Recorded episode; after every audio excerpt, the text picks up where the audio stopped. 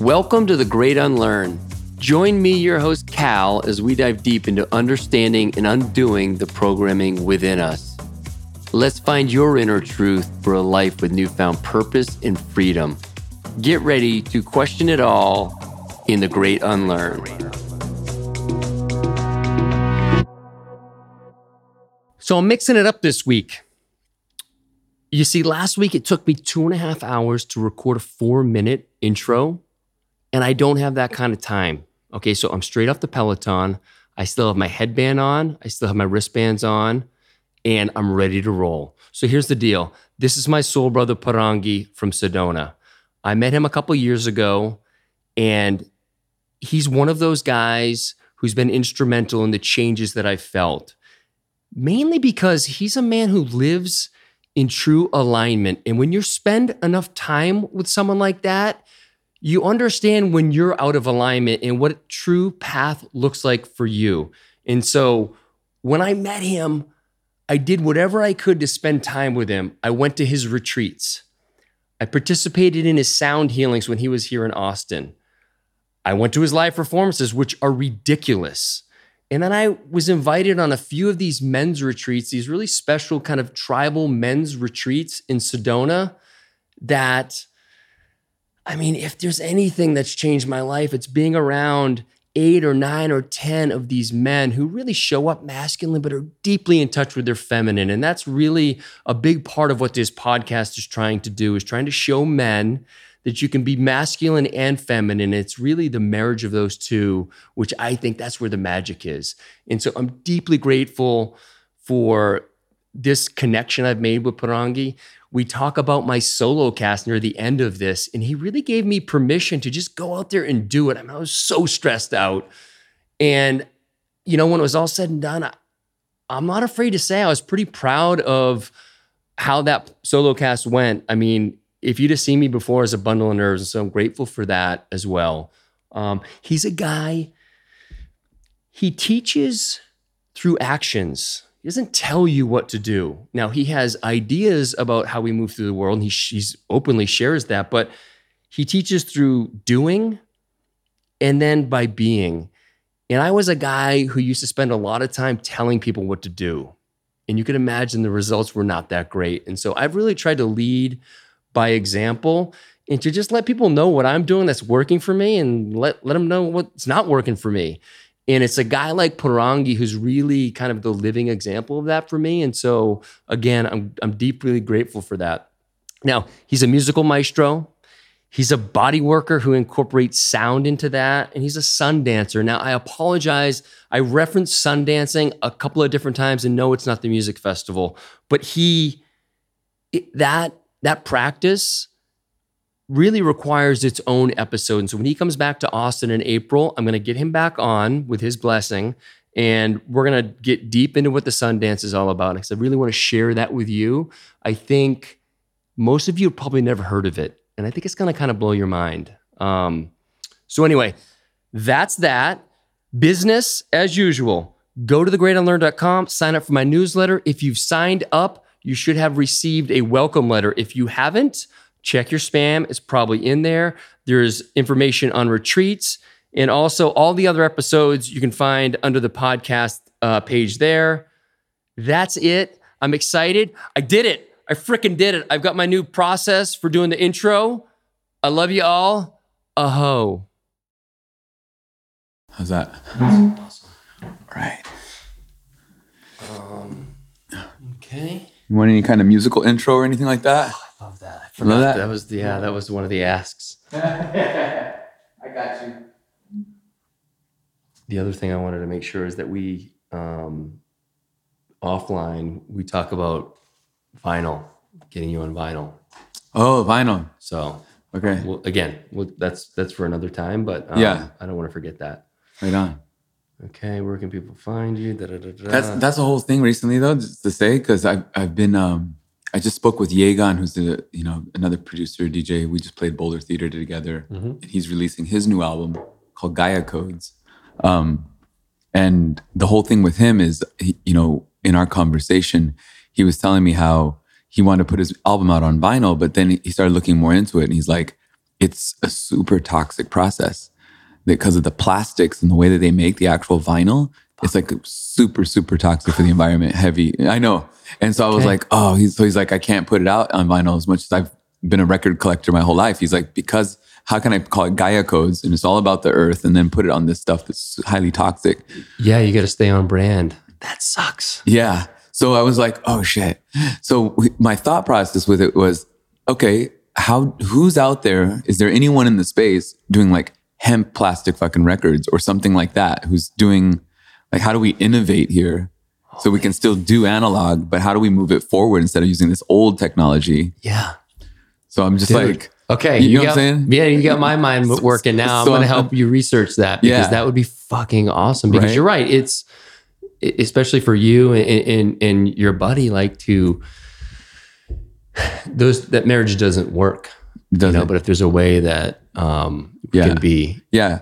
And then you create an alternative in a space that's coming back. And it's like, that could be a major impact just in the whole industry. It's like, oh, if you had a choice, am I going to pay for this acrylic, you know, toxic records, or I'm going to pay for something that I know actually isn't harmful to the environment? right, I mean, shit, it's kind of a no brainer. Even like organic, right? Yeah. People pay up for organic. Yeah, for organic. Like, why wouldn't you do it for music? And that Yeah. cost is, you know, to someone who's going to buy the record if they know that their money is actually. So it's an education piece. There's all these pieces to it. That I think, wow, why don't we do that? Oh my gosh, that's just, yeah. like a given. so Dude, that's awesome. Especially with the, I mean, listen, there are plenty of people out there who have the means to help push this. right, Because as you said, like it's vinyl is coming back in a big way. Yeah. And if there can be an alternative that, you know, is is not harmful to the earth and, you know, obviously off that piece, it's like a Tom's type of thing where there's a piece that goes to, you know, supporting some cause or multiple causes. Like that would be super dope. yeah. Like that's a mission. So that's right there. totally.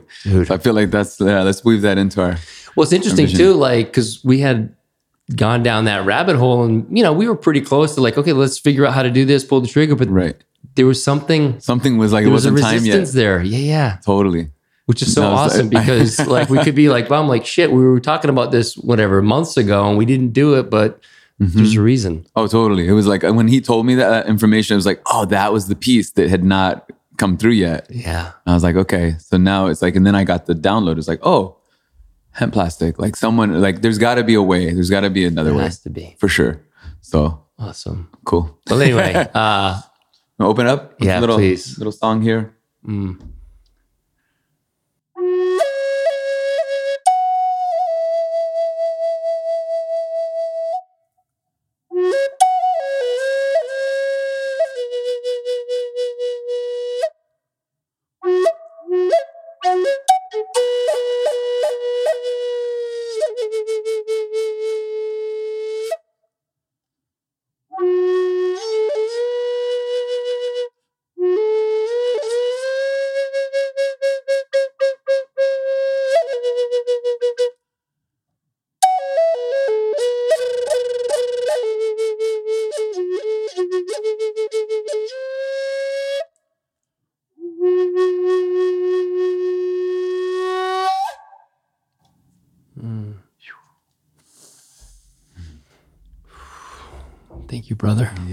Um, that, friends, was my dear brother Poranguí. Um, he's sitting down with me today, and uh, such an honor. Um, we met a couple years ago, Mhm. and um, you were one of the, you know, handful of people, kind of shamanistically, who've come into my life and, and really helped guide my path and shown me a way to go within, right, and, and, and trust my calling, my path. You know, go back to trusting that instinct and that intuition. And so um, it's such an honor to bring you on today and to introduce you to my listeners and my friends and, and, and my people. Um, because, like I said, you've had such an incredible impact on me. And as a result, my wife, Peyton, and my kids. And, you know, they've even been to your sound healing, which you know we'll talk about later on. But um, yeah. We are um, we do have a, a limited amount of time today, and so uh, I do want to get right into this because there's a there's a lot I'd love to co- uh, cover. And unapologetically, I've written down some notes because I do have a tendency, as I told you before, to go down some rabbit holes, and and that may be fine. But um, today, this is I look at this as Poranguí 101. You know, kind of a a, a poo poo platter of of what you've meant to me, and kind of uh, the different areas of your life where where you've really worked to become a master. Mm. Um, and so, if you could, just for the audience, Mhm. um, give a little bit of, of your background, which, by the way, is as fascinating and as um, diverse uh, of a background that, that I've ever um, been in contact with. And so, uh, I'm deeply appreciative for that and, and all the wisdom that comes through those different lineages. So, Yeah. if you could just share some of that, that'd be awesome. Sweet.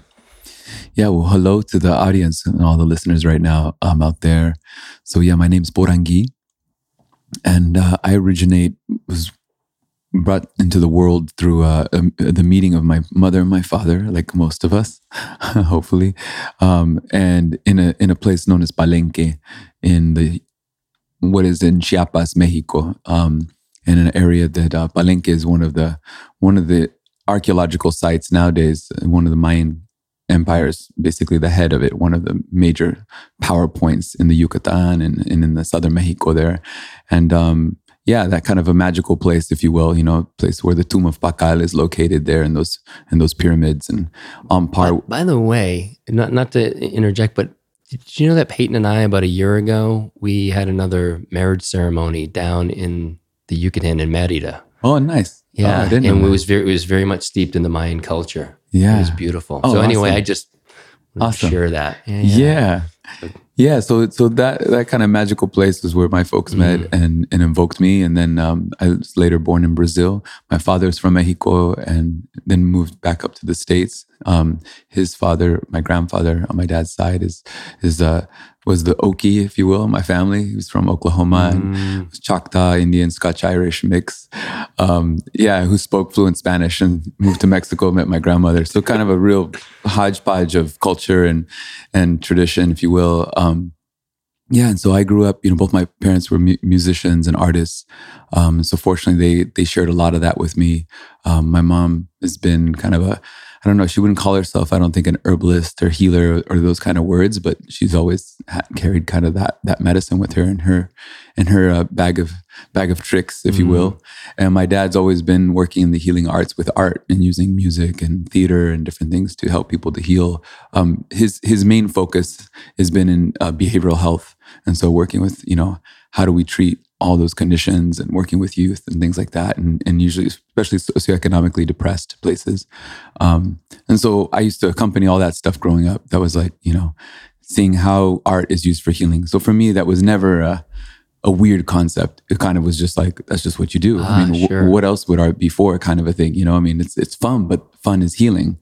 God, that's so. And, so- and it's, it's not. I mean, you understand this growing. You know, spending so much time in the states, but art is part of school, and it's a thing that you're forced to do in a lot of ways, right? And it has a much different. Very different connotation. Yeah. Yeah. And so it's Yeah. it's it's again, I think for listeners, I think that's probably more common than not. Is that's Right. the experience, and so to hear um, a kind of a different manifestation of art and in the the purpose of it, um, Yeah. is, is awesome. yeah it's, it's really been for me the focal point of, of my life's work um, you know growing up so i you know bounced back and forth. My folks split unfortunately.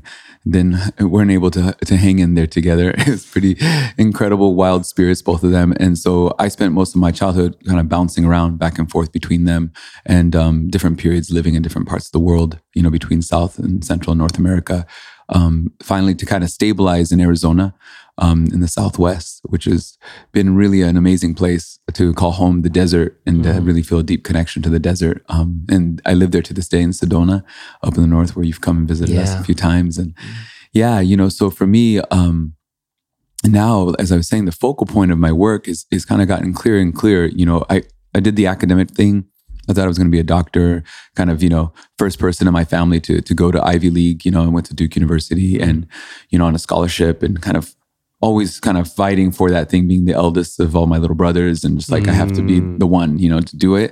And then kind of getting there and seeing like, wow, this this medical model is really effed up and uh, feeling well it's just about business just about money ultimately and seeing that firsthand shadowing doctors in the duke medical center and things like that Mm. then i switched into neurosci got into that world because i was like okay well if it's not through that let me see i want to understand this connection like how does art music dance movement sound create this healing what is it doing in us actually you know anatomically um, biologically speaking Well, and I love that you didn't just pack up and go home, right? Because it didn't agree with you, right? I mean, Right. and, and but also I think that not to be overlooked is the fact that you were there, and even though this was a path that you thought you were supposed to take, and maybe mom and dad had suggested it or whatever, but like you, you were you reserved the right to change your mind, and you didn't stay on that path because you had told yourself you had to do it, right? I think Right. a lot of times we do that, right? We're held up on those things where we make this commitment, this agreement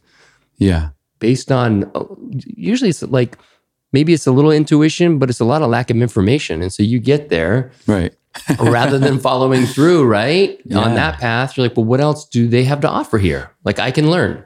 Right. And so I'm you- here to learn. Yeah. That's the point, right? Show up willing with the willingness and determination. Like I'd fought so hard to get there. So it wasn't like I'm not gonna go back and just like be like, oh, I give up on this. Mm. Um, so yeah, no, it's a good point. I mean, I guess there's a yeah, there's so many stories within so that much to unpack. trajectory. Again, So I'm- that's why you're, you're I'm you're- giving you you're like the multiple. synopsis. Yeah. There's a lot in there if I unpack it all.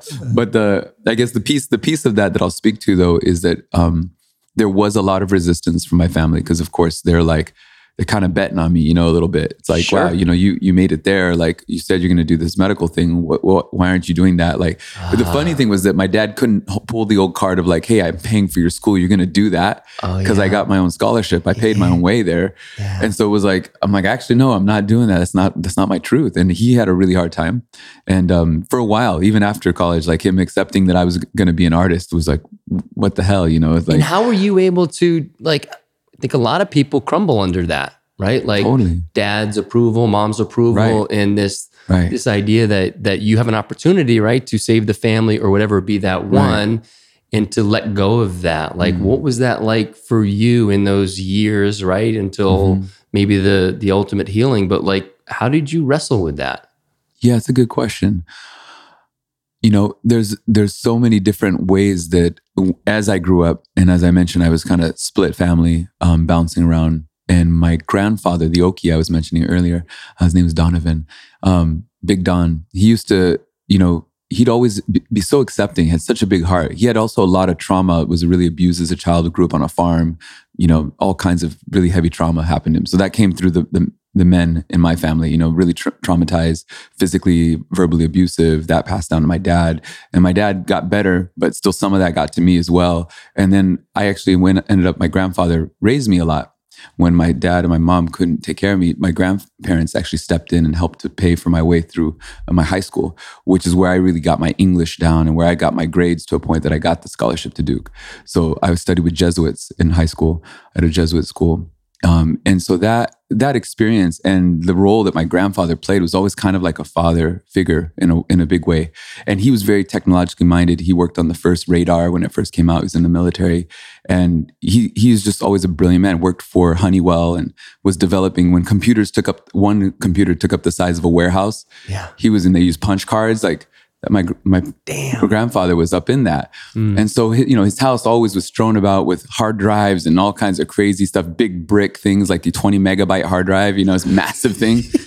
and he, you know, so when I was little, and I go visit him, he'd like say, give me those old parts, and he'd be like, "Here, take it apart and put it together." And like, so I used to. That's how I got all my technological kind of sav ah. savviness. You know, was doing that as a kid and understanding these things. And he'd break down like what bits and bytes and megabytes like when I was little, like understanding ones and zeros and how does that translate. I mean, stuff that I don't think you typically get as a little kid Fuck no. you know so it's like so i was getting that from my grand my grandfather and then when i'd go spend time with my abuelita my grandmother you know she was a, a healer she she later in life she was in education she was a teacher, a bilingual ed teacher, and and later would go back and and become a sobadora, which was a laying on of the hands, so body worker. Is kind of you mm. know, and she eventually got her massage license later on when she finished with teaching.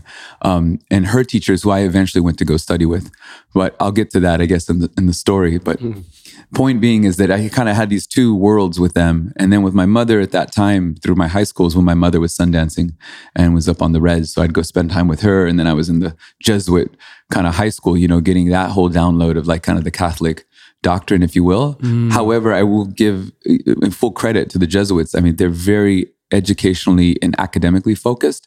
So there's a line of interrogation, like in, in inquisitiveness that they always push. So even though it's like, yeah, we're Catholic and this is the doctrine and this is the dogma, there's also this kind of like academic, like even examination of that. And what does that really mean? And like, don't believe everything you're told, I didn't which is that. so cool. I think that of all the sects of Catholicism, I feel, um, yeah, I think that's actually pretty unique and beautiful thing about the Jesuits because you know they're they've been the pioneers. They've been the first ones to translate Mandarin, you know, into English and connect. You know, first ones in the Amazon trying to connect with the tribes. I mean, for better or for worse, but they've always been the first ones on the spot to really pioneer that through history and and for reasons that people is debatable. Some people would say, you know, to manipulate things and whatever and control mm-hmm. things, but in other ways, they've also helped.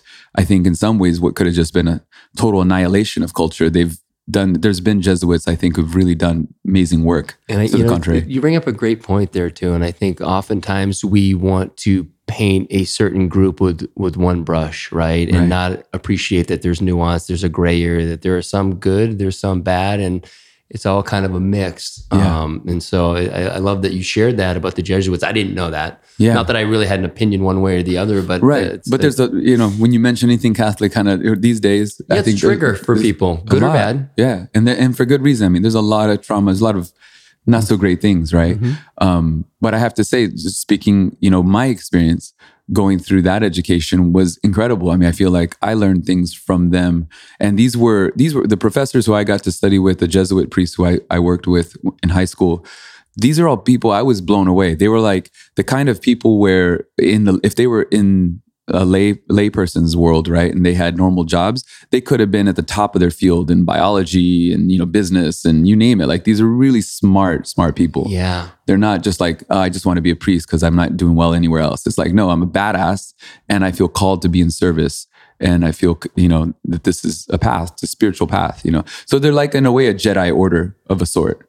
That's Which- amazing. I which didn't is- I had no idea. And I love that because I think that's such, again, a part of your history, or at least Yeah. how I know you, is Yeah. that how are you called to serve, right? And that's been one of the big lessons that Mm-hmm. I've taken from our relationship is is again, like it's not all about getting to the top of fill in the blank, right? Right. It's about Right. what really fills my cup, what makes me feel nourished. Um, Yeah. And it's that call to serve, which I think for me is really a new concept over the last couple of years, but Mm-hmm. it's been such a beautiful kind of eye opening, awakening experience to step into that. And, and, and you mentioned uh, your mom uh, going to Sundance, and that is something that I want to um, just put in everyone's ear. We're going to talk about that a little bit later, but you'll see just kind of the almost juxtaposition of the Jesuits and maybe what the Sundance means to people. Um, But Yeah. we'll talk about that a little bit later on. Yeah. Yeah, that's a whole other thing, um, but also very related. So for me, it was kind of getting each of those different perspectives, if you will, or cosmologies of the universe and how it works. And so as, as, as a young man, you know, in my formative years, it was like, okay, wow, these are kind of seem like very contradictory worlds, in fact, right? Sure. yeah, on paper, um, fucking fucking totally black and contradictory. white. Yeah, you know, really contradictory and like, wait, you experience God this way, you experience God this way. Like, w- where is God in this? Here's this tech, you know, technology, all of these pieces. So all of those things were really formative for me in in, in giving me like this. Eh, Also, growing up in three languages, you know, Spanish, Portuguese, and English, um, not able to speak any of them very well because it's just, Oh, you know, I'm just, like, Yeah, which jack of one? all trades, master of none, In sure. a way, just by the nature of it's like so much information. So like in within my own identity, um, growing up, it was always a question of like, who am I? Where do I fit in this thing? You know, what part of this mosaic is me, and and can I fully embrace? And I just, you know, when you're young, all you want to do is fit in. All you want to do is be accepted. I mean, uh, maybe that's also true here as an adult, but I think Sure. very, very much as a child though, it's just like, please, I don't want to be the odd kid out. I don't want to be the one. And that was my experience throughout my childhood. I was always the one who's like, oh, he's the one with the weird name, you know, the Po Ray, Paraguay, whatever. Yeah. You go sit, you know, over there. Yeah. You know, and then your last so- name's McGrew, which Right. it's again, Right. I, I love the two. the juxtaposition yeah. Yeah. which speaks to the diversity that i think makes who i am now and as an adult i'm grateful for that diversity like mm-hmm. now eh, i have the hindsight you know and the ability to like all those pieces of the mosaic is what informs my ability to i feel be a bridger of worlds and which I, is what i do in my music Oh. is what i do in my healing practice so it's Okay, so I just need to pause right there because as I was preparing again, like I, I really wanted to prepare um, as much as I could for this because there is so much to cover, and I know we're not going to cover it all on, but I, I do want to um, stay kind of on point. But that's exactly how I viewed you, like the, for me, a bridger of worlds. You Mhm. know, that whether it was the physical and the metaphysical and bringing that together, or the the modern world and the ancient world, and and you know the technological world and and Gaia and like so and just for me it's like you, you you're this beautiful melting pot of, of all these things right you're not um you don't kind of put your your flag in the ground and say this is who I am it's like you're just a very open person and it just your ability to love unconditionally and to accept and to listen and to learn and to not put someone in the cave right or an idea in the cave like has been such an amazing teacher for me. And so I just wanted to pause there because the bridger, you absolutely the bridge of worlds for me. So anyway, yeah um, Yeah, so that I mean that that's basically the the essence I feel of why the spirit creator God whoever you want to call goddess um, put me in that I feel is, was to prepare me for what is my life mission, which you know became is has always been clear to me. Like I've always known that I've been called to a path of healing, always since I was little. I knew that, so I always knew that you know, being a doctor was just the natural thing when you think of what's a who's a healer, what what does that look like in our mainstream, you know, in, in American culture. Um, it's the doctor, el doctor. And and so for me, that's why I thought, okay, that's that's where I pointed my compass. Um, but little did I know that I'd get into it and then I'd say, oh no, there's actually el doctor, the doctor in our culture is actually the business person, the gateway keeper for pharmaceutical industry um, it's very different. The symptom treater, not who's actually accessing what's underneath the underlying core issue. Um, and so what was great is that in that journey, and I'll, I'm going to skip over a lot because there's just there's so much, and I know we have limited time. Um, what I got to underneath all that was back full spiral, back to what I learned as a child, which was art is one of the most powerful ways that we can heal and address the underlying core issues that the symptoms are just kind of like showing us that there's something something's not well something's out of balance. And in fact one of the most powerful medicines vibrational medicines because in a way you know it, it's for me and what i've come along in my journey is, is music and dance. And and it's so powerful and potent and and kind of how that happened i'll tell this quick story if i can is i was um so i was second year in at duke and um, I met these upperclassmen and I was so grateful. I was also DJing as a way to pay for my way through school. You know, scholarship only covers so much. And so I was, you know, having to play for frat sorority pa- parties, you know, and, and play music. And I had already gotten into DJing. And so I was on vinyl, like for real DJing, actual, like, you know, Oh, turntables, had my 1200 Technics and, you know, scratching and mixing. And, and so I was doing that kind of like in, the, you know, on the weekends, if you will. And so I met these upperclassmen playing a house party for them. And these guys were all brilliant. They were all like super, super smart kids. Um, and they were all into uh, a part of Duke that was called Program Two. And they kind of, I didn't even know about it. It's a very, it was little talked about, kind of not really, kind of a fringe program in a way. But what it is, Duke was one of the first Ivy Leagues. I think Princeton was the other one to offer this, where if you didn't find a major minor that that really worked for you, and you could actually build a case and write an honors thesis and defend it to a board of doctors, you actually in program two, you could design your own major. And so I actually, they told me about it and they're like, you should just do this. And we're like, I'm like, how do I do that? Like, I was just like, that's overwhelming. Like, Yeah, I? I, I have to design my whole four years of study, like, you know, and make a whole argument why, you know, I deserve to take my own course of study, interdisciplinary, you know, cross departments. And, Yeah. and so they kind of mentored me a little bit and I, I wrote it, I proposed it, and I started my sophomore year into my program too, uh, which was titled Healing Through Music and Dance Psychological and Cultural Perspectives. And so it was essentially an integration of me pulling like all the most juicy classes out of, you know, neurosci, biology, cultural anthropology, uh, philosophy, music department, dance department, like all of those brought together. And then I found a mentor and, you know, one of the professors there, uh, Louise Meintjes, who's an ethnomusicologist. So I also kind of got that ethnomusicology um, piece in there. And so that's what I did at Duke. I went and dove totally deep into that question of how do we heal through music and dance? How are those healing modalities? Why are they in every single culture, no matter where you look on the planet Earth, where you see human beings, you see some form of movement or sound as a central, central part of their identity, of their healing practices, of their everything, you know, their whole cosmology woven around these things. And, and it could be argued maybe the one place where you see less of that is in our modern society. Yeah. You look or, at, a, or- hospital room or, oh gosh. Right. And why isn't that in a hospital room? One. And Yeah. then two, why is it that it's so separated from our daily life? Why is it that music and dance for us is only experienced either through going to a place where we drink alcohol and we have to get, you know, wasted and then we're able to then open up that channel? Yeah. but it's or it's through our you know smart devices and you know ear pods and like we're just like in our own universe and that's how we experience. But when do we actually come together anymore to make music together as a community? When do we ever come around a fire and play music and dance together as a community with grandpa and the grandchildren all the generations present?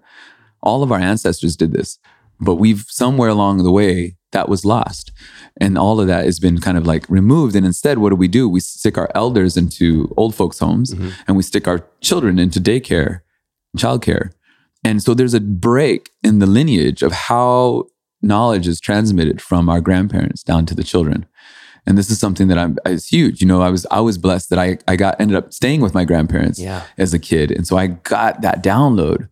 You know, my grandfather was way more chilled out by the time I came around. You know, to work with his grandson versus when he was working with his kids. So all the mistakes he made with his kids, he was able to kind of do a little bit better job. Yeah. And you know, because he'd been through it kind of. And so there's an intelligence in that process that is lost when then it's just a parent with the child you know you don't have that those other those other stages of life there informing i feel this the circle of life that is part of our intelligence and part of our healing and then you layer that in with music and dance and how those those come into play. And i feel like there's a there's a formula for healing there that i started to un, unravel when i was in college and in my research. And then that then has just been my life's work.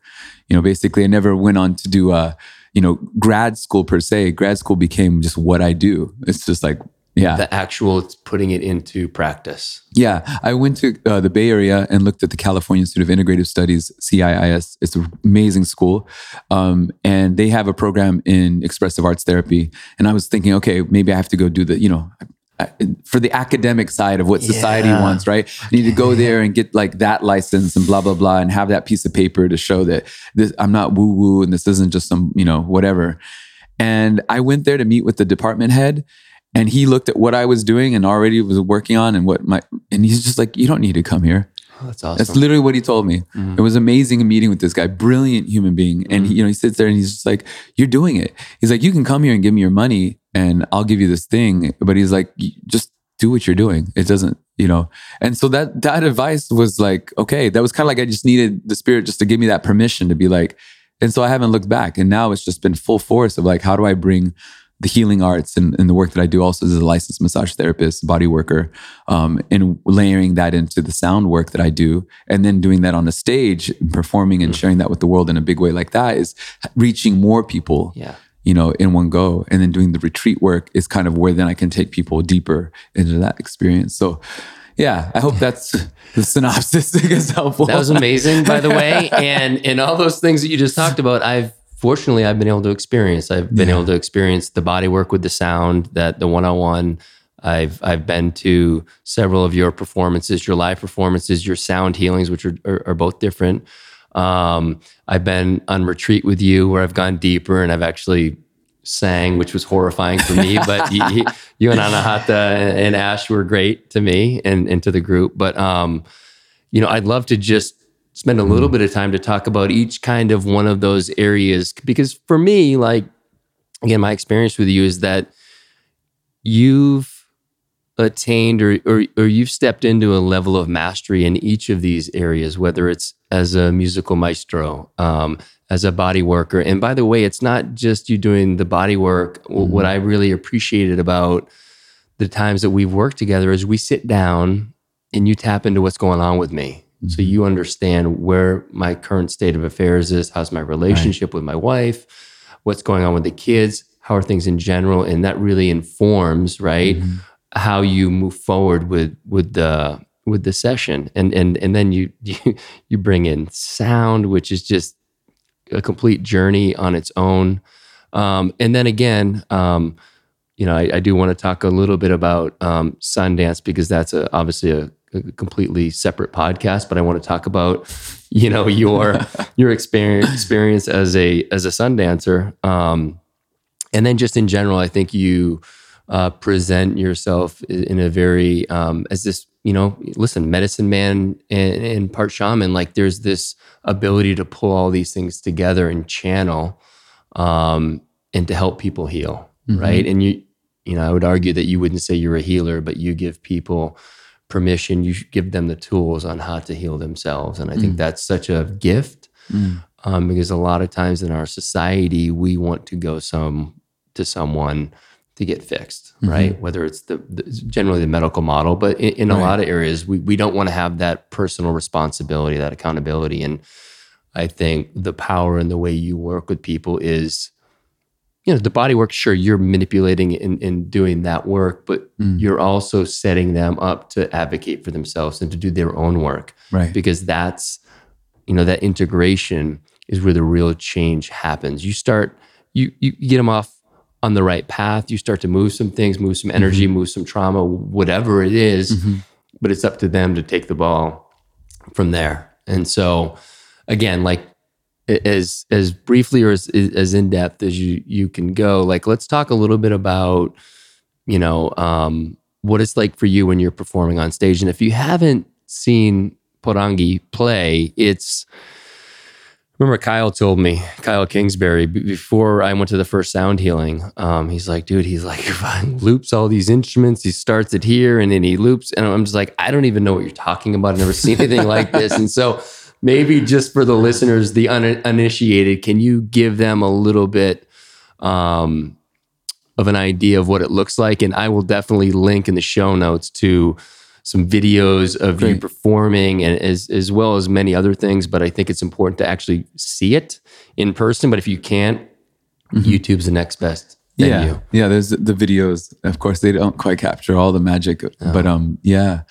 Um, so just speak to to what what that's like, or yeah. So what's that? Exp- like when you step in, like you know, this idea. Mm-hmm. I think of of tapping in of channeling ah, right because okay. you know the the um, performance you had saturday night was i mean it's clear that that wasn't something that was rehearsed or anything like you got into the space you read the room and you tapped in and and this notion of channeling i think for a lot of my listeners is is very foreign and so maybe really yeah. just break that down what that feels like yeah and how they're maybe able to do it, right? I mean, a lot of times we are, I mean, I would argue we're not able to channel because we have so much going on in the monkey mind, right? And we can't quiet that. I think, yeah, you hit it on nail on the head. Um, I think that's the big piece is we get in our own way. And so one of the things that my whole practice, I guess you could say, at the core of it is is cultivating tools and and practices and ways of getting out of the way. How do I get into flow state? How do I get into the state where my monkey mind, the the talk, the judge, all the, the talking, kind of like always analyzing, always reflecting, always trying to like you know evaluating and comparing that little judge is like getting that judge to just shut up and take a hike and like that's mm-hmm. you know going back to like why do people have to go out and feel like they have to get inebriated to dance and to move their body? You know, in our culture, that's kind of the norm. And I think you you start to get at this underlying thing because the judge is always hanging out there evaluating, and and the judge was is informed. This this judge that I'm referring to, this kind of like uh, that voice in our head or may, many voices, depending. Mm. You know, I feel originates back from uh, early on in our in our young childhood. You know, where we were told to shut up or we were told you know that we were a fat or that we were skinny or that we were this or we were that and somebody whether it was a peer or an adult at, that we trusted that we believed and we swallowed that and we made an agreement in that moment mm. you know that basically became a chain one of the links in this chain that started to chain us up and chain up our heart and chain up our body and so as we grow that those stories and those agreements started to inform our self identity and how we express ourselves out into the world.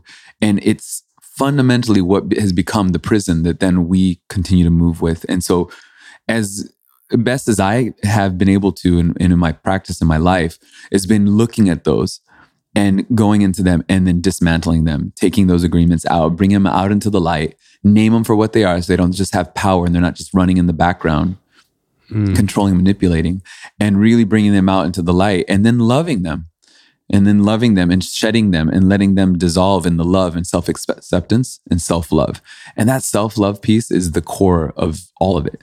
I mean, if I'm just to say, like, simply put, it's all about self love. And it's not narcissism. And it's not like, you know, I got to look like my life is perfect on Instagram kind of self love. It's like the real self love. Like, what is your daily practice of loving yourself? And what does that look like? What are the statements, the self affirmations? And what are the ways then when you have that self love, by the very nature of loving ourselves, the emptiness, that hole that has been created because of the lack of self love, and that's that hole we're always trying to fill. And in consumer culture, it wants us to feel that. Because if there's a vacuum inside of us because we don't have self love, then we're trying to always buy things to fill that hole.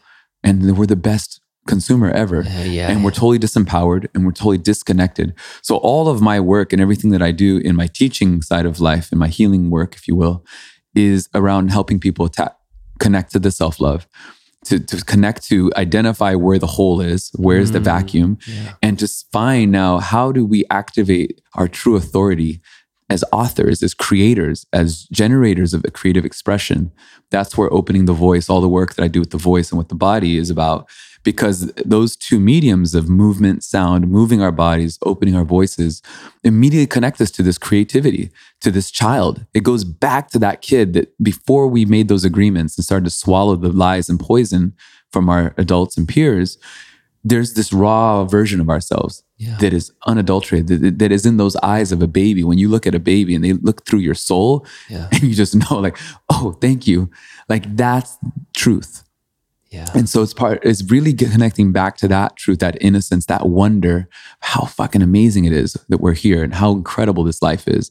The fact that I can breathe and be sitting here with you in this moment with everything that's happening in the cosmos and we can be having this conversation. So having that awe is is the key, I think, to unlocking then our cynicism, uh, that inner critic, that you know, cynical part of us, right? That just shuts everything down and makes everything this this gets in the way. And so back to your question, when I get up on stage or whatever, when I'm in a session, in a healing session, I'm basically intentionally setting an intention, a meditation. I'm asking that part of myself, okay, thank you. You've been great.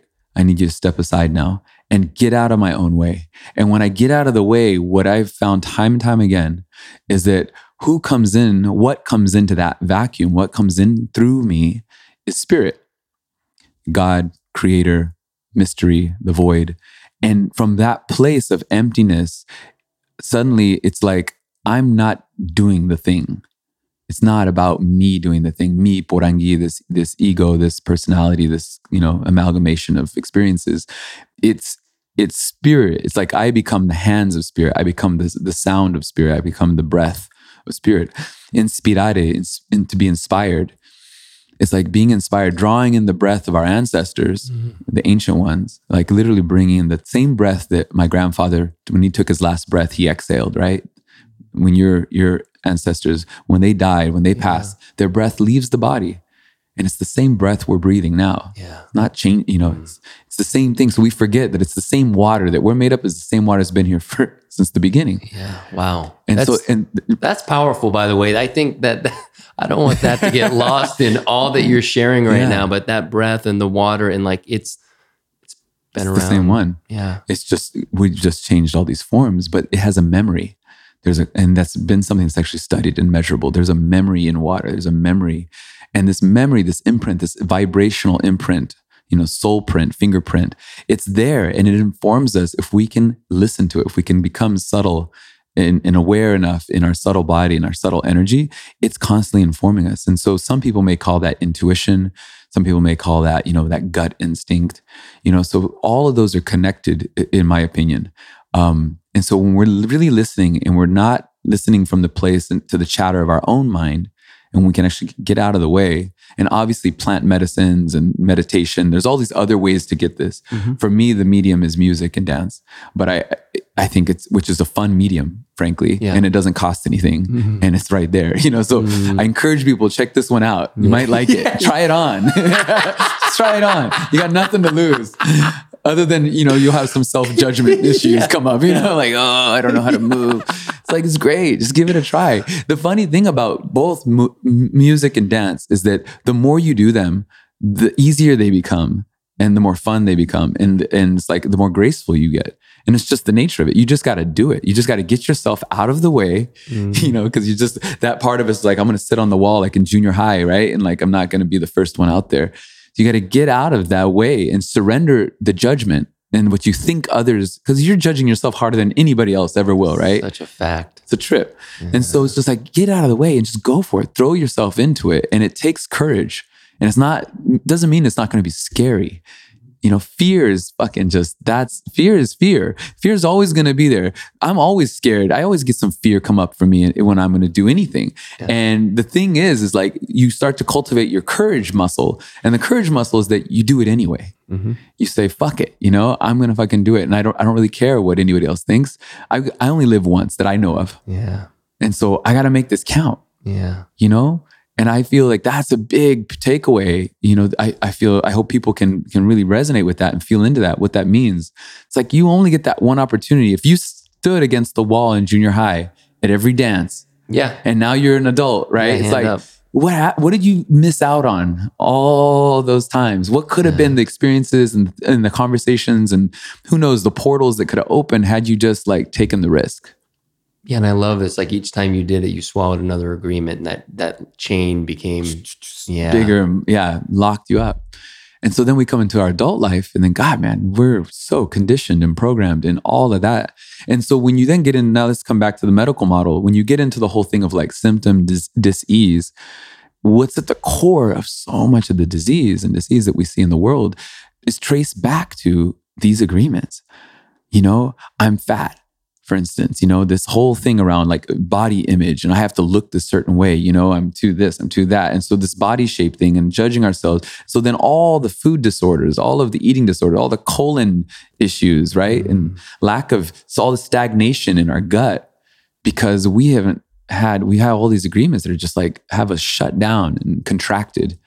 And so a big part of this is like movement. What you move literally it clears stagnation if we start to move the energy in our body, start to dance our body, literally you're helping the whole body as an organism to move and to wring out the toxicity.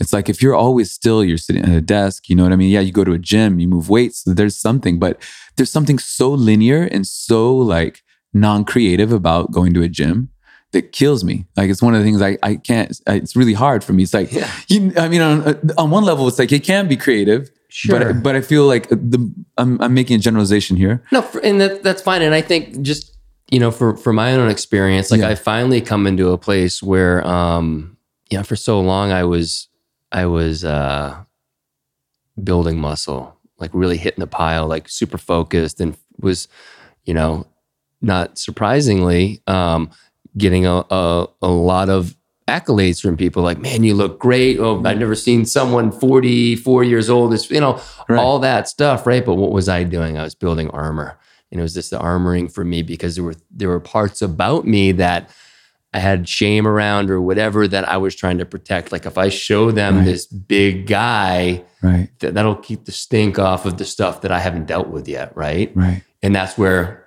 again, like you you, you unpack so much um, right there that that self love piece for me, Mm. right? And and um, you know, as you were talking about, it was like it was very emotional because it hits home for me. Um, Mhm.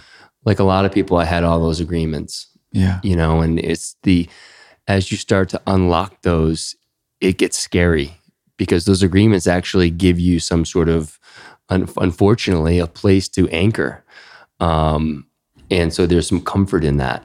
And so as you start to let go of those things, it's like, oh no, I'm not that. Who who am I? Mhm. And then all of a sudden, you know, if you can eventually get some comfort around that, that you don't need to be anybody other than like who you your true nature is, Yeah. um, then then then you can come into this place of peace and self love and and obviously that self forgiveness comes along with that. Um, but it's a scary road as we unpack these things and unlock these chains. It's and so it's not for the faint of heart, but like when it when it's uncomfortable, like Mhm. that's an indication that you're actually doing the work. Totally. Because there's that, like I said, that comfort in just like, okay, this is just who I am, and I've made these agreements, and Right. it's very easy to live, you know, in that skin. Um, but it ends up not being who we are. Totally. I think um, Pink Floyd said it really well. You know, I've become comfortably numb. Oh, fuck yeah. right? And so this notion of comfortably numb, it's like I feel societally speaking, we are so deep in that, in that as a as a people, right? It's like we look who's in our leadership, look what's happening all around us, look at what impact I would argue negatively we're happening on the whole planet. We're, we're we're facing a mass extinction right now, mass extinction event e- equivalent to a, comet hitting the Earth, like thirty thousand species going extinct annually. Like that's mind boggling.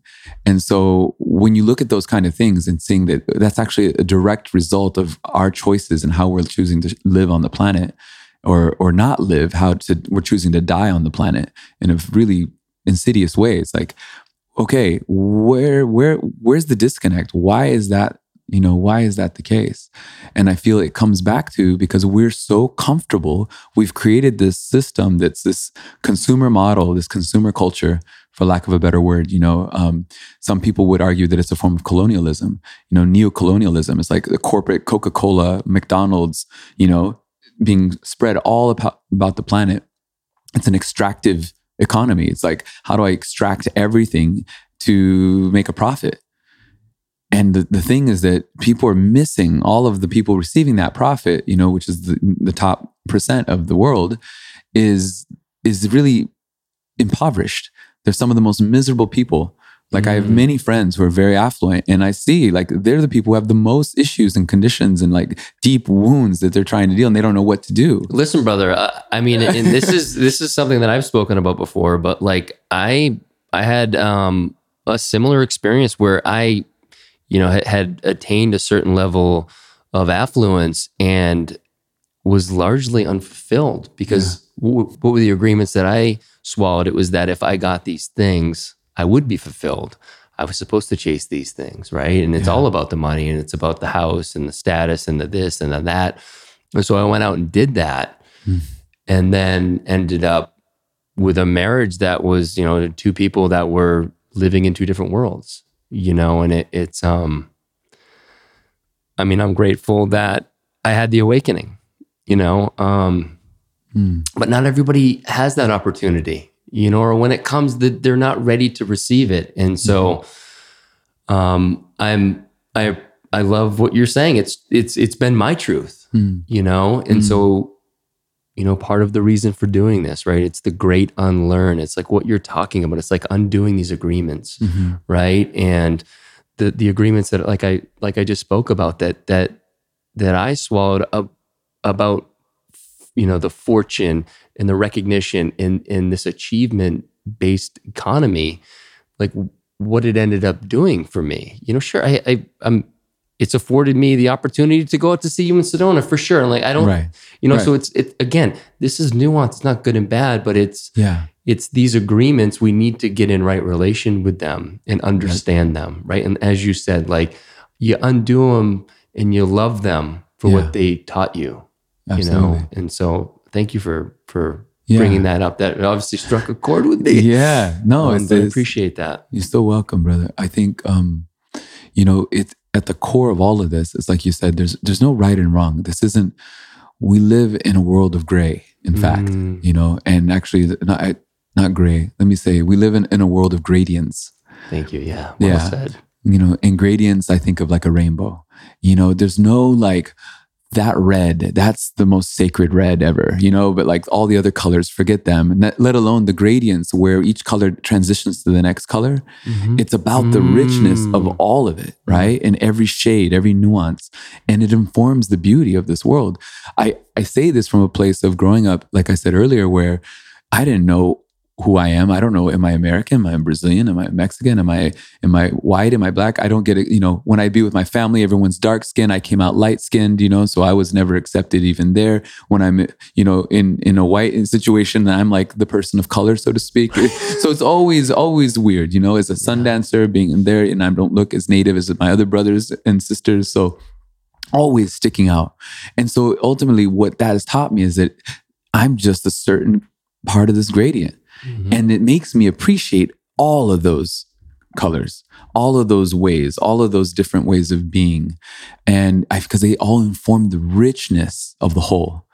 Because ultimately we are one, Mhm. which is the, the real deepest truth I feel that we can ever stumble upon. Mm. And and it's something that we can talk about, but it's it's another thing when you embody that truth. for sure and that know. that's been for me it's been like that i feel like that if there's anything it's my quest is to embody that oneness because I, Mhm. I understand it Mm-hmm. you know Mhm. um and it's a newer concept to me I was so used to um the differentiation right the Right.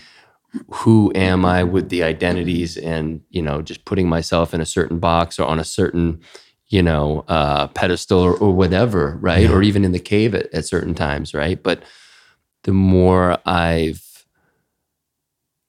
surrendered to this notion that there is, as you said, this these this gradients, which I think is a beautiful way to say it, right? There is no one way to define each of us, which you know we we do right for sake of simplicity to be able to move on to the next thing eh, or whatever our reasons are Yeah. it's uncomfortable to think like i can't just put you in a category right like Mhm. think that i have to take in all of you who you are Mm. It's too much for people because they want an answer Right. we want a fucking answer We want a short answer. right and we want to and, and it's it's like that notion of um of not knowing and, and seeing the beauty in how informed you actually are when you understand that you don't know or you don't need to know Hmm. right because a lot of times those answers they're not truths they're opinions hmm right Often. yeah. And so that's again, you know, probably within the past within the past year, that was something that really came to me strongly that like Mm.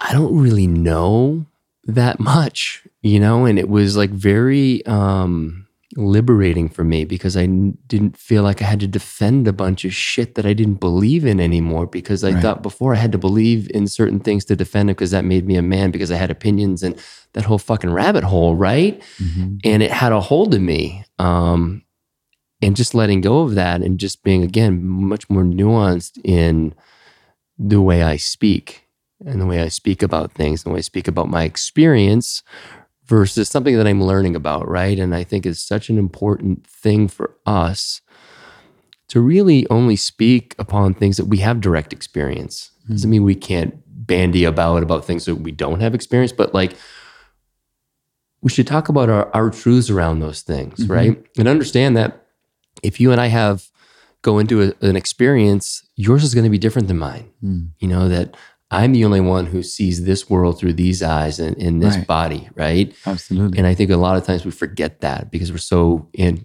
this is the only kind of portal we know Mhm. um, in some ways. Um, I guess you could argue that that's not necessarily true, but for our purposes, it is, right? And when we start to understand that we each have a different view of what's going on, I think then we can start to really appreciate what everyone has to say and understand that that maybe is their truth, even though it's not the same experience I had.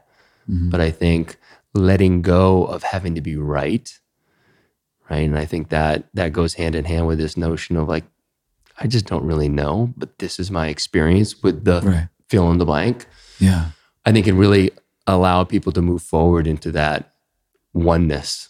Mm-hmm. And that's been part of my process, right? I'm I'm moving along the path, right? But that embodiment is super challenging. Yeah. You know, I'm pulled out of it often. Right. Um, and so I, I love that you shared that. Yeah. Yeah. So how how do we get embodied? Is kind of my one of my guiding principles, if you will. You know, I, I feel is what experiences, practices, anything, you know, tools, um, medicines help me to become more embodied, more connected to this body. It's like I, I always feel one of the epiphanies that I received in my life along the way was we were born into a physical body for a reason. Like there's deep knowledge and wisdom just in this experience if we can cultivate and master what it is to be in this human meat suit, mm. you know, the soul in this in meat suit, if you will. And I feel that's one of the things that it's so ironic that now all of our technology and all of the things that we see in our society are like trying to give us ways to get out of our body, right? It's all like virtual reality, augmented reality. All of these technologies are like, you know, dissociative. They're like, get me out of here. I don't want to be in this experience. And and so it's a really interesting time. It's like technology is kind of moving us in this way of disembodied. Like I want to upload my personality to an AI to this, you know, mainframe that'll live forever. And what does that really mean? It's like, well, what ultimately is the point of this experience of why we came here? Like, what are we doing here? Is it just eat up all the resources and just leave this beautiful jewel a, a, you know of a planet a mess and just destroy it and burn it all up and then another species come along and eventually heal itself and take you know the next era epoch. Mm. i don't think it's that. I, I, honestly don't believe that. I mean some people might argue that. Uh, my hit is that it's it's about we're here to learn and to master what it is to be an embodied being. And my experience as a body worker and and you know through that lens of somatic therapy it's it's also inviting us to look at okay how can we look at the way that in a body we're holding trauma how is that trauma there mapped into our body and the way our body moves and the way it undulates and the way that it you know is expressed? And how do we tap into that and get into the the nuance and the medicine of when we can vibrate and move stuff out that's been stuck? And it may look like it's an agreement. It may be something that was told to you as a little boy and you've been holding. Maybe it was like boys don't cry. Suck it up Cal. Yeah. right? Is that maybe something yeah, right? fuck so, yeah. so what does that look like for you? It's like this like sucking it in, holding it, contraction in your diaphragm that you've been holding since you were little and not allowed, like it's not okay to just let my belly be soft and just to connect to my soft underbelly. And what does that feel like when there's room and space down there?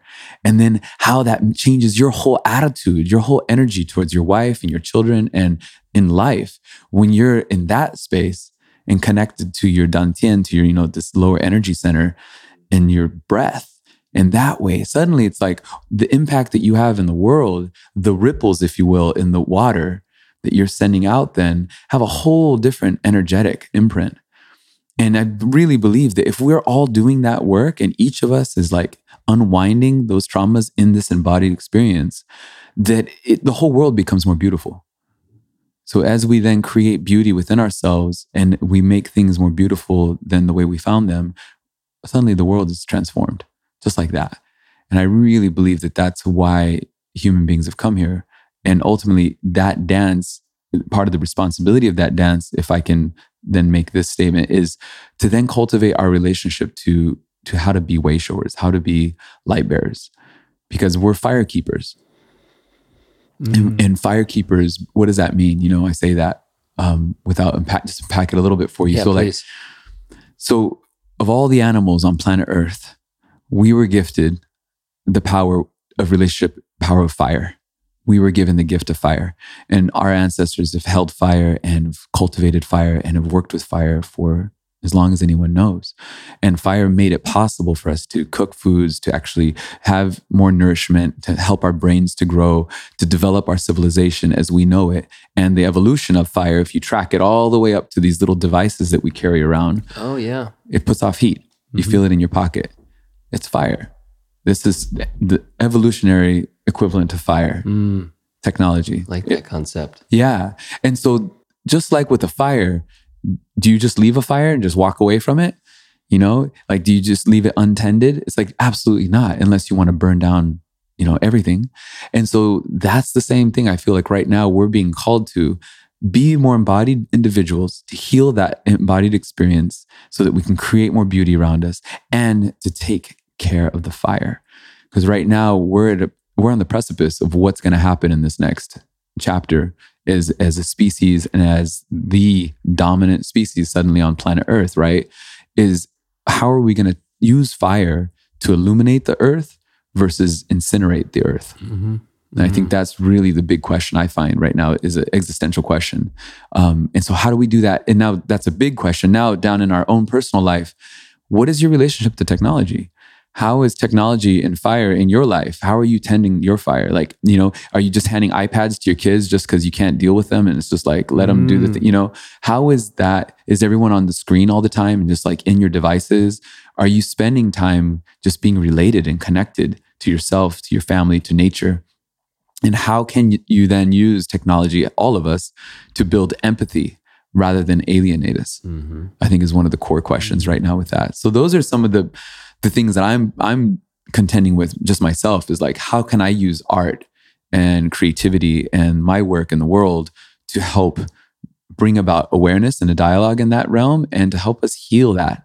Because I feel as we heal that relationship to fire and being light bearers it's really uh, the road forward. I feel like there's there's a, there's a key there that I'm still figuring out for myself even, but I feel like it's really important to start tracking it because that therein lies I think the key of how we're going to really evolve to this next stage I think of our our evolution as a species and also as earth guardians as the keepers of this planet because I really feel like that's where we're headed if if we can m- make those corrections and it starts within ourselves and it starts small. It starts with like, how much time do I spend looking at this freaking thing? Yeah. Yeah. That's beautiful. Um I love the the um kind of laying it out there. Are we are we here to illuminate the earth or are we Mhm. gonna incinerate it? You know, and it's it's kind of, it's there's a duality there. It's it's, it's gonna be one or the other, Mhm. you know, unfortunately. Yeah. Um, and so with in that actually now just to be mindful of time, um, we are not going to get into the Sundance today because we don't have time. Okay. Um, but and I want to save that for for round two um, because that that uh, involves time and space to to really unpack that. But this idea of the fire, right? Like I'd love for you to share um, a little bit about Sweat Lodge and and, and what it's meant to you. Um, hmm and in the Lakota tradition, and and I've had the the opportunity um, to to sweat with you before, and it's been a beautiful experience. And so, if you could just for people who've never done it or have maybe done it in in, in a different way, like Sure. maybe unpack that a little bit for for people. Sure. Um, so the ceremony that that you're referring to is known as the Nipi in Lakota. It's Purification Lodge. Um, and in Nipi Sweat Lodge um, in Mexico and northern Mexico, we talk about temazcal is one of the words that's used. It's another type of ceremony, but it's related in that they're all using, and this has been done by other cultures. Um, it's not just the Lakota, but that's one of the ones that's the most known and understood, especially North America. It's a purification lodge. So what we do is it's one of many, several, seven at least sacred ceremonies that we use. Um, and this one specifically is around helping us to to cleanse, to purify. It's a way that we pray. Um, so you could equate it to you know for those who go to church, it's like that idea of like it's like going to church. It's like you you do this on a weekly basis. This isn't like you know rare occurrence. You try to do it as often as you can, and and to to be able to realign yourself to kind of get back to like your calibration, if you will, to center. Um, and what's really powerful about this lodge and why I, I personally feel it's one of the most powerful medicines that I know, and is that it's so simple. It's super simple, and what it enables us to do is to really connect to spirit just using the elements like earth, water, air, fire, and and spirit. And so, it, basically, to describe the ceremony briefly for people, it takes the course um, say four to eight hours. We prepare the fire. There's a specific way in which we prepare the fire. The lodge is also built in a very specific way, honoring the directions and the energetics of the space. Um, and we heat stones, lava stones, essentially. Um, seven, generally, four rounds that are done, seven stones each round. And those stones are heated up until they're glowing red hot. And they're brought in in each successive round um, and added to the center. And then during each lo- round, we close the door. And in the darkness of the lodge, um, water is poured by the roadman or roadwoman and conducting the ceremony.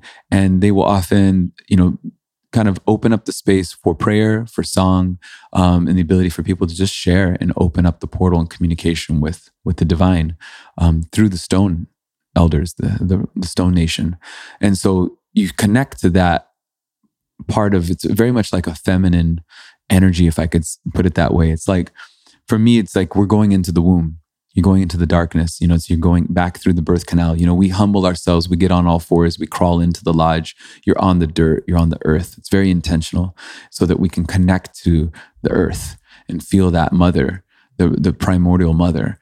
And when we see those stone people, those stone relatives come in, you know, they talk to us. You can hear them hissing and, and sounds coming off of those stones as the water goes over them. You see the glowing red of the rock, and you remember that's where we come from right? The most ancient beings on this planet are the stones, mm. right?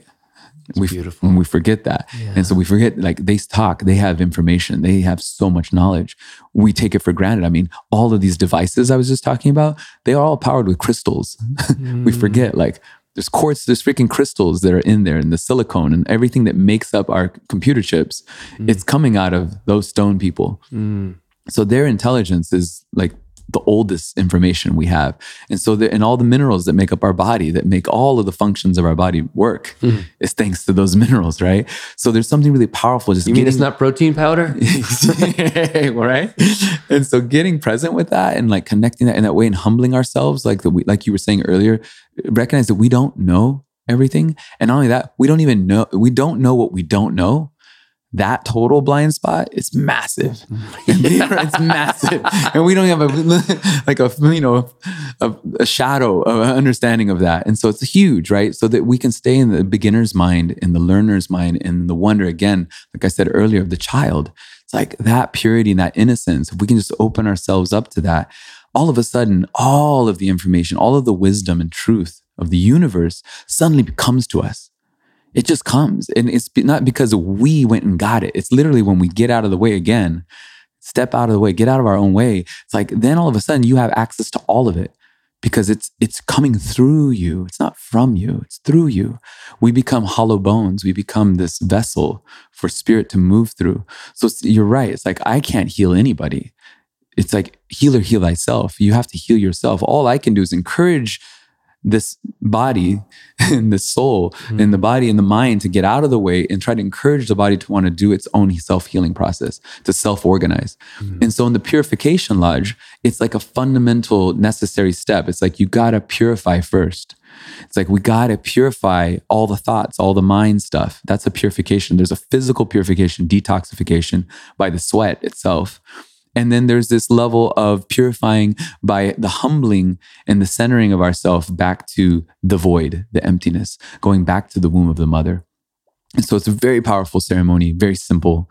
But we sit in the lodge, and as you know, you know we'll we'll sing songs. We'll all get the chance to pray. And when we pray, it's not like a, you know a hail mary or anything like that. There's no formal way to pray. It's just speak to Creator you know? And it's not like you're praying to the group or you're praying everyone's just there holding space as a witness and receiving you in the dark because that's the that's intentional. We don't want it's not about like people seeing you. They're hearing your soul communing with spirit. And in the witnessing of that it's like amplifying the prayer And so we work often with different uh, plants, uh, plant teachers like tobacco, and we work with cedar. Um, we work with copal, perhaps, or some of the other resins and tree resins, and those are brought in sweetgrass. And we work in that way with those plants because they're they're teacher plants, and we can work with them by putting them on the stones. We smoke the chanupa, the, the pipe, um, and that's done in a very specific way, in a very respectful way, coming from that lineage. You know, that at least that's the way I carry it. Obviously, there's there's all kinds of other ways that people do things but mm-hmm. that's why and we'll get into this at another time we talked about with yeah. sundance and the red road um, but very much that path and that spiritual lineage is is an ancient technology um, you know in a practice that is to empower us and, and give us the ability to communicate with the unseen beings and ultimately all of it I think if I could just sum up what I feel like all of the teachings speak to, and this is all the way from the Catholic Jesuit teachings all the way to the Red Road and the indigenous Native American teachings um, of the Lakota and Dene and you know various other lineages that I've been connected through through my life, um, is they're all speaking about how can we be better relative? How can we be a better relative? They're all saying the same thing because and i don't mean relative better relative to like my blood folk sure. and kin. I'm talking about a better relative to all things to all beings all species you know? How can i show up? Because if we can just be a better relative what can i do to show up and be a, in service like we were talking about earlier you know? It's like when we do that and we're all doing that war conflict all that goes away. Because if we're both committed to being a better relative then we're going to have a conversation we're going to work it out and we're going to find understanding it may not be agreeing on something. We may not both see something the same way, but at least we can have understanding about that. Like I understand that you see it that way, and and you understand that I see it when there's a respect.